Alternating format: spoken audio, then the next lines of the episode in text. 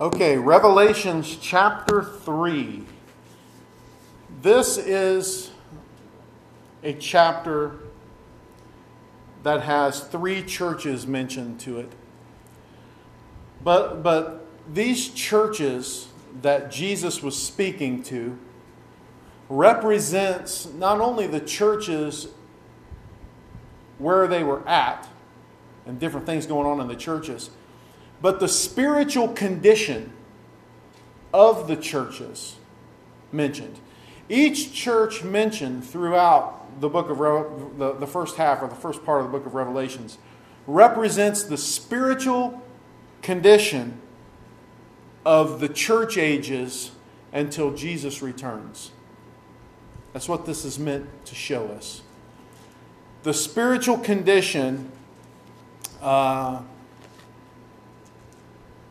of the Christian life at the time, at the era of time, in each era of time throughout the church age. So, for the last 2,000 years, you can take every church age and you can put it in one of these categories of the churches mentioned here. Everybody that I know of loves to say that we are the Philadelphian church age. Because the Philadelphian church age, and no wonder people likes to think that we're the Philadelphian church age because, you know, there's really nothing too bad said about it as far as Jesus goes. But when I describe the Philadelphian church age and then I describe the Laodicean church age, you're going to be able to clearly see that we represent the Laodicean church. Okay? The spiritual condition of Christian life your spiritual, the, the overall 30,000 foot view of the church and its spiritual condition will fit into one of these categories. And you can see it down through time. If you study church, if you study the evolution of the church of Jesus Christ, you will see clearly from the time that Jesus is here till right now where we, we are at, each era of time is able to be put into one of these church ages. So he says this to the church, and I'm going to read you to the church of Philadelphia. This is what he says Write this letter to the angel of the church of Philadelphia. The angel of the church is, is basically like the pastor or the representative of this church age, okay? This is the message from the one who is holy and true the one who has the key of David. He says, What he opens, no man can close, and what he closes, no one can open. I know all the things you do, he says to this particular church, and I have opened a door for you that no one can close. You have little strength, yet you obeyed my word and did not deny me. Look, I will force those who belong to Satan's synagogue, those liars who say they are Jews but are not, to come and bow down at your feet. They will acknowledge that you are the ones I love. That has not happened to us. Because you have obeyed my command to persevere, I will protect you from the great time of testing that will come upon the whole world to test those who belong to this world. I am coming soon and hold on to what you have so that no one will take away your crown. All who are victorious will become pillars in the temple of my God, and they will never have to leave it. And I will write them, I will write on them the name of my God, and they will be citizens in the city of my God, the new Jerusalem that comes down from heaven from my God. And I will also write on them my new name. Anyone who has ears must hear and listen to the Spirit and understand what he is saying to the churches. That is a very important saying. You have to listen with spiritual ears to understand what he's saying. You have to listen to what the Spirit is saying. Now, listen to the Laodicean description. Write this letter to the angel of the church of Laodicea. This is the message from the one who is the Amen, the faithful and the true witness, the beginning of God's new creation. I know all the things that you do. Listen to this that you are neither hot nor cold, and I wish that you were one or the other. But since you are lukewarm water, neither hot nor cold, I will spit you out of my mouth. You say, I am rich Boy, how many, how, how many people's heard these prosperity sermons for the last many, many years? He says, Jesus said this. He says, You say, I'm rich. I have everything I want. I don't need a thing. Does that describe us to a T today? Absolutely. This is us. Okay? Listen to this. And you don't realize that you are wretched and miserable and poor and blind and naked. If there's ever been an identity problem amongst the church people, it's in the church world today. People don't even understand their spiritual condition, nor can they even see it. They don't. They they try to think that based on what they, they have and are doing physically in this world, that that's indicative of the condition of their spirit. And that's not right. But that's exactly who we are because we are getting a tainted gospel preached to, to um, most everybody out there. Gets a, a, a, nobody knows what to believe anymore because the truth isn't hardly preached. Listen to this. He says, So I advise you to buy gold from me, he says. Not from people and not from things you might get in this world, but from me. Buy my gold, Jesus says. Listen to this gold that has been purified by fire. There isn't anything that you can get on this earth that is 100% pure, not even gold. But Jesus said, Buy my precious stones, buy the precious gift that I can give you. Get this from me. Listen to this. Then you will be rich. Hmm. How many times have you heard me preach that sermon? Then, he says, also buy white garments from me, so you will not be shamed by your nakedness.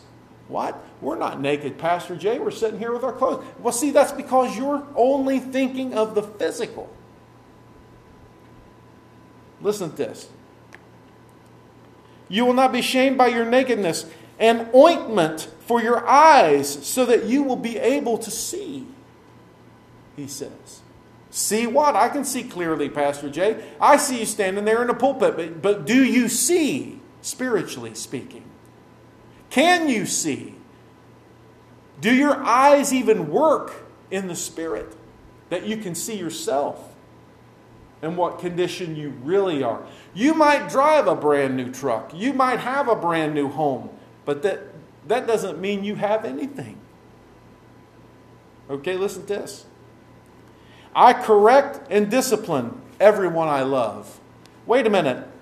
Why, why in the world would he say this? We're going to talk about this here in a little bit. People don't want to talk about conviction anymore. People don't want to talk about correction. Everybody's going to heaven. It's a, it's a day of prosperity. I, am good. I'm, I'm okay. Nothing bad's going to happen to me. me. If, if something bad happens in my life or if I get corrected for something, that means that, that, that can't be grace. That can't be God. Listen to this. So be diligent and turn from your indifference. Indifference. Boy, I can't wait to break this down with you. He says, Look, I stand at the door and knock, and if you hear my voice and open the door, I will come in and we will share a meal together. As friends, those who are victorious will sit with me on my throne, just as I was victorious and sat on my fa- sat sat with my Father on his throne. Anyone who has ears must hear and listen to the Spirit and understand what he is saying to the churches. So, moving right along, I think without a doubt, anybody with any real discernment can understand that's us. Okay? We are the Laodicean church era. Okay? We have a problem in the church era that we're living in with indifference. We have people to what Jesus describes. Now, understand, I want you to understand this very clearly. This is Jesus' description of people in this church age. This is not mine. So don't look at me and think that Pastor Jay is casting a dark cloud upon us. I am not. This was our Lord Jesus Christ saying this about you and me. we have a problem with indifference. Now, according to the Laodicean church era, there are basically uh, the Christian life has three spiritual temperatures based on what Jesus said hot, lukewarm, and cold. That's what he's seen. That's what he said. Hot, lukewarm, and cold. Now, if I'm going to talk to you about the Laodicean church, their, their problem was because of their indifference. Their indifference was caused by their lukewarm heart. They knew, I've said this many times, they knew Jesus as a fact, but they really didn't serve him as Savior. So many people know about Jesus, can tell you all about him. Do you know that even the, the Bible says this? The Bible says that even the demons in hell know who Jesus is and they believe in him, but they're not going to heaven. Right? So, if I just say to you, believe in Jesus and you'll go to heaven, that's a lie. That's, that's not the full truth. You can believe in Jesus and go to hell. Because you can believe in him as a fact that he was a historical figure, that, that he did live, but you've not trusted him to be your personal Lord and Savior. Your belief in him was not transferred to your heart in faith believing. There's a difference in believing and faith believing. Believing with your heart that you need Jesus to save you from your sins, that you yourself are a sinner, that you're, you're not destined for heaven when you die, and you realize within yourself that you're missing something, that you need to be saved. Saved from what? Going to hell, right? You need to be saved. And the Savior has came, not for you to acknowledge Him, but for you to believe in him. Whole different ball game. To the indifferent person, to the person who's lukewarm, they have a knowledge and a sort of belief in Jesus, but they've not fully committed themselves to Jesus. They have not said, You are my Lord, capital L. You're my master, my guide, my God. In you, I'm going to trust and I'm going to do whatever you want to do, Lord. They have not done that. They reserve, the indifferent person reserves their own heart for their own taking. They want to give Jesus a little bit, but they don't want to give him all because they want to keep some of that in there for themselves. Right? So, let's take a look at these. Jesus says, I know the things you do in verse 15, that you are neither hot nor cold. Listen, he says, let's break this down. I know the things you do. He said, I know the things you do. Say that with me. I know the things you do. Okay, why is that statement important? I'm glad you asked. Because what you do is indicative of how and how much you believe. If your life consists of no prayer, hardly at all, hardly ever reading your Bible, rarely coming to church. Listen, let me ask you a question. What have you done for Jesus lately? Do you think you coming to church is doing something for the Lord? Everybody go like this. This is a family feud, red X. Everybody do that with me. You coming to church isn't you serving God. That is not the truth. What have you personally? Jesus says, I know the things you do, that you're neither hot nor cold.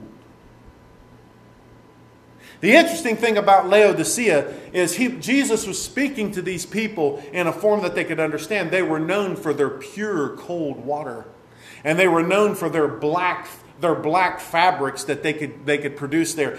But by the time that the, the water was, was moved from one place to another, it was, uh, it was still pure water, but it was lukewarm.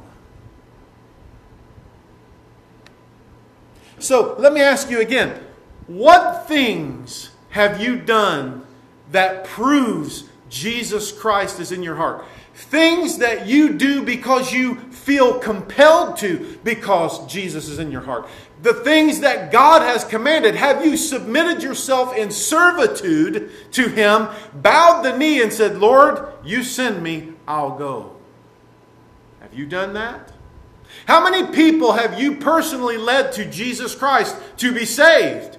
That is your main mission. If you say zero and you've been uh, saved and, and, and you've been walking with the Lord for years and years, guess what? You're a non performer. He says, I know the things you do. How can you have Christ in your heart and be given eternal life and experience the good things. This is in the book of Hebrews, chapter 6. How can you know Jesus and the free pardon of sin, be on your way to heaven, be ready to go, to step into the corridors of, uh, of, of the kingdom of God? Have Jesus Christ, the maker of this whole world, in your heart, living with you, and you do not do as he says. There's a problem with that. And that problem isn't with God, it's with us. So Jesus says, right here, he says, I know the things you do. Listen, we watch the patriarchs through the annals of time, and as we go back in history and look at them, listen, do, do you think God is, is how's he going to grade your performance in this life when, when, when Andrew was hung upon a cross for his belief in Jesus and he was and he was roped to one and he hung there for over a week preaching the gospel from a roped cross. And there were so many people getting saved that he's preaching as he was up there dying that finally, when enough people got converted, they took him down and he died. How do you stand up against that? How do you stand up against the apostle Peter? You say, well, these were apostles. No, they were human beings with the same calling and the same Lord in their heart as you got. Hang upside down, crucified on a cross, because he said, I am not worthy to hang the same way my master did upon the cross. Hang me upside down because I am not worthy to even look like him on this thing. And he hung there and he died. Or the Apostle Paul, who, who preached sermons from a cistern beneath the ground in a, in, a, in a sort of dungeon, who wrote some of the most eloquent books of the Bible to his, to his prodigy Timothy who, who we have his writings, and he was able to maintain his, his presence and his state of mind and his spirituality, yet his head was cut off by an executioner. How do you stand up against that? How do you stand up against the, the, the, the, the, young pastor Timothy, who was bludgeoned and beaten to death and drugged through a town and beaten with a fuller's club and died because of his faith in Jesus Christ? Because he was stood against what the normal people out there or what they call normal the world said that you shouldn't do. Listen you can't be going out there and be doing all this stuff and preaching this gospel. We don't like that. That's not politically correct. He did it anyway. And because he, he thought it better to serve god and please god than man which is what we're told to do. How do you stand up against that how do you stand up against the patriarchs of our faith who, who nobody even knows their names, but they were killed in Colosseums, Roman Colosseums? You think God, who sees yesterday and today, He sees them in the same moment of time. God is back there right now in the past listening, listening to the screams of normal, average Christian people who were being fed to lions and pigs who were nearly starved to death as they were devoured in front of Roman crowds. God still hears their screams and sees their bloody corpses laying there on the ground and then watches you and your indifference and not even wanting to come to church. How do you stand up against that? What do you think God thinks of that? Or the impaled bodies of those people hanging in Nero's botanical garden who were Christian people. He ran a pole up their hind end and stood them up and caught them on fire so that he could walk at night and look at his flowers. And I can't even get people to come to church. How do you think God sees you compared to them? When you don't even think enough of Him to mention His name to someone who's lost. Boy, now that brings us to reality, doesn't it? You know, I, I could have looked at yesterday and just cursed the day. But by the time I realized what was going on, as I was down there, I told the man, I said, I thank God for breaking down in this terrible heat. I was ordained to come here to you. Maybe God just wants you to be a little uncomfortable. Just a little. Can, can you just be just a little? Just a little. Can God just inconvenience you and, and just, can, can He interrupt your schedule just for a, a smidgen? And maybe ask you to do something a little different than what you're typically used to. Just a little. So, the very right out of the gate, Jesus says, I know the things you do. You always remember that, church. You always remember that Jesus knows what you do because what you do proves what you believe. Let me tell you something. If you ain't doing something for Jesus, how much do you really believe?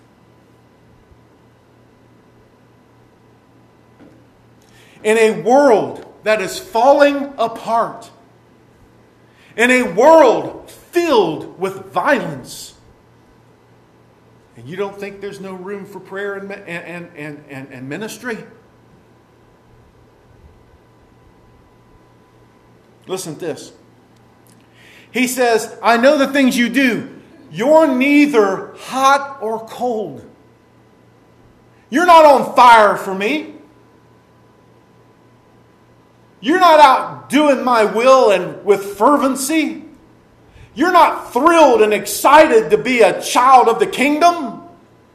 No, I've not, you've not allowed me to bless your heart like that. You don't even feel me in your presence. You don't, you don't even acknowledge me. Even when you sit down to eat, you don't even think about me. When you sit down to eat, do you thank God? And I mean really thank Him. Thank Him every time you take a drink of water because if you didn't, you die, man.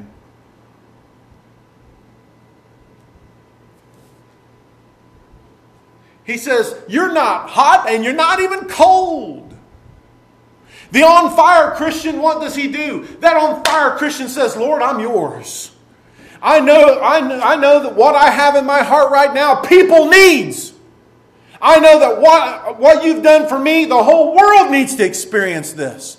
I know, Lord, because I've never tasted the living waters, but I have tasted it now, and I know that it is the thirst that every lost soul has, and they need a drink. I know, Lord, that since you gave me the bread of life and I ate from it, and my soul has changed. I had somebody tell me, I had somebody tell me just recently that they, they couldn't tell when they got saved. Well, then you ain't. Because that's an unmistakable thing. You can't be born again and go, hmm, I wonder if I'm born again. Folks, listen, that's unmistakable. When Christ comes in, the maker of the universe, you change. Old things pass away and all things become new. Have you had that? Come on, be honest, be real. I've known of people that has went to church their whole life, thought they were saved and weren't. Because they realized, you want to know the hardest person to get saved? A religious person. Someone who's went to church their whole life, but they've never committed themselves personally to Jesus Christ. They thought they were in church. They thought they were good. They were the moral fallen. They were taught how to be churchy.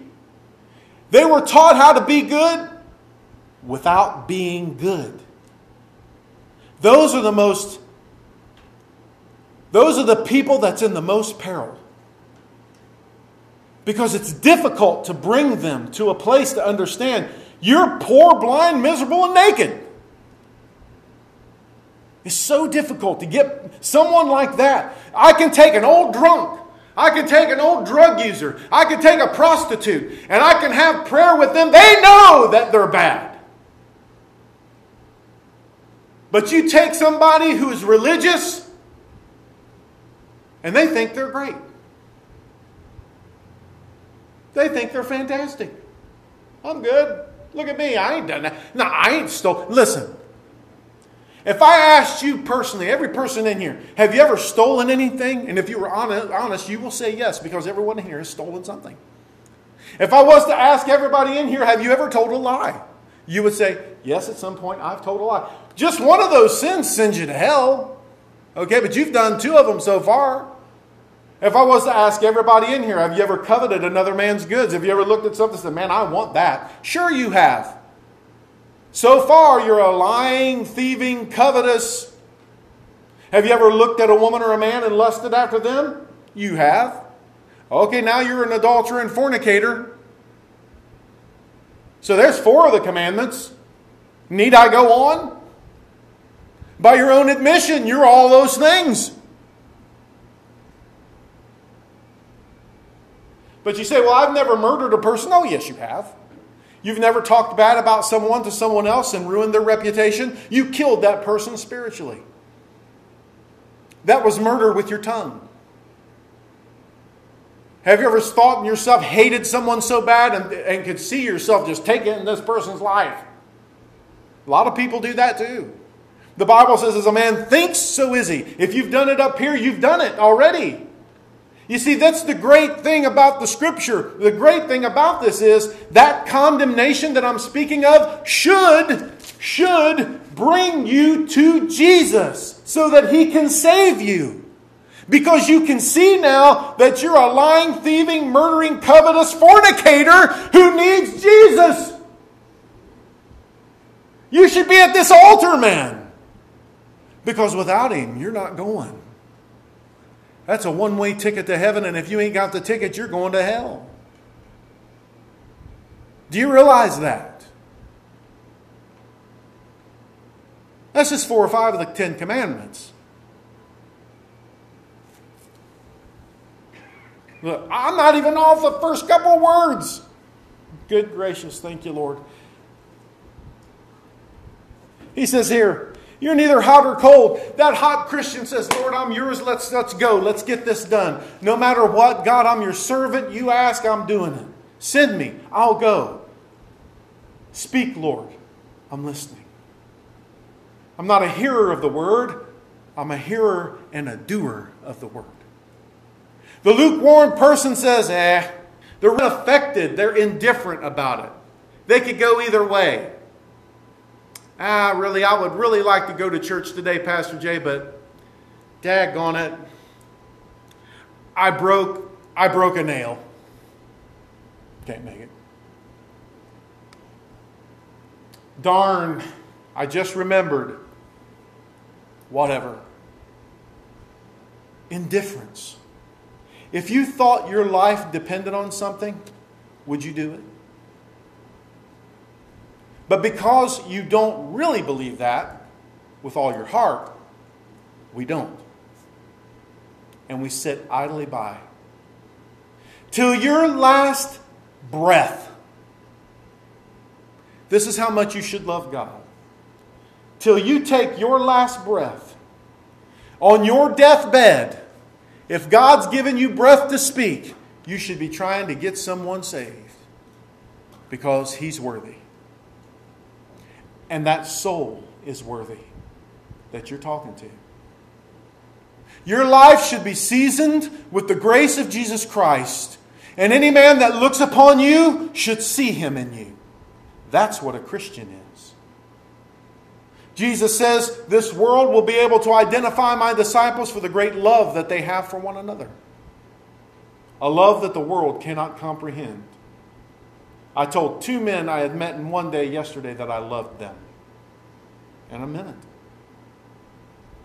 And I hugged their neck. And I had prayer with them. That's what you should do. No one else was available to help me, but this Christian was. Because he understood the concept that what you do to the least of these, you've done it unto me. Do you realize that? That as a Christian person, when you love and help your Christian brothers and sisters, you're not doing that to them. You're doing that to Jesus. So, for the gift, a monetary gift, you say, hey, go have dinner today. You did that to the Lord. You didn't do that to the person. You have got to see spiritually. When you fix somebody's car who's stranded with their grandchildren and a puppy, you did that to Jesus. Do you realize that? When you serve a meal to someone who's hungry, you did that to Jesus when you do this to your brothers and sisters. That's the kind of love that you should have for one another. And when the church operates like that, then nobody suffers. Everybody's okay. Everybody's taken care of. When you fix a door, because that's your talent, you did that to the Lord. Anything you do to one another, you do it unto Jesus. Remember that. I'm going to stop right here. I'm 31 minutes in according to my recording. I'll just have to pick up where I left off here and go sermon number three on the moral fallen. And I'll stay in the Laodicean church here because there's a lot to see here. Okay? There's three spiritual conditions of the heart, three spiritual temperatures of a Christian's heart. I want you to remember this hot, lukewarm, which is indifferent, and a cold heart. When I was young, one of the sayings we used to have when I was in high school is, Man, that's cold hearted. You ever heard that? Man, that's cold hearted. What do you mean by that's cold hearted? That's like someone does something without any love or care for you at all. They just tear you up. Three temperatures you're one of them. So am I. Which one are you? Are you hot? Are you lukewarm? Or are you cold?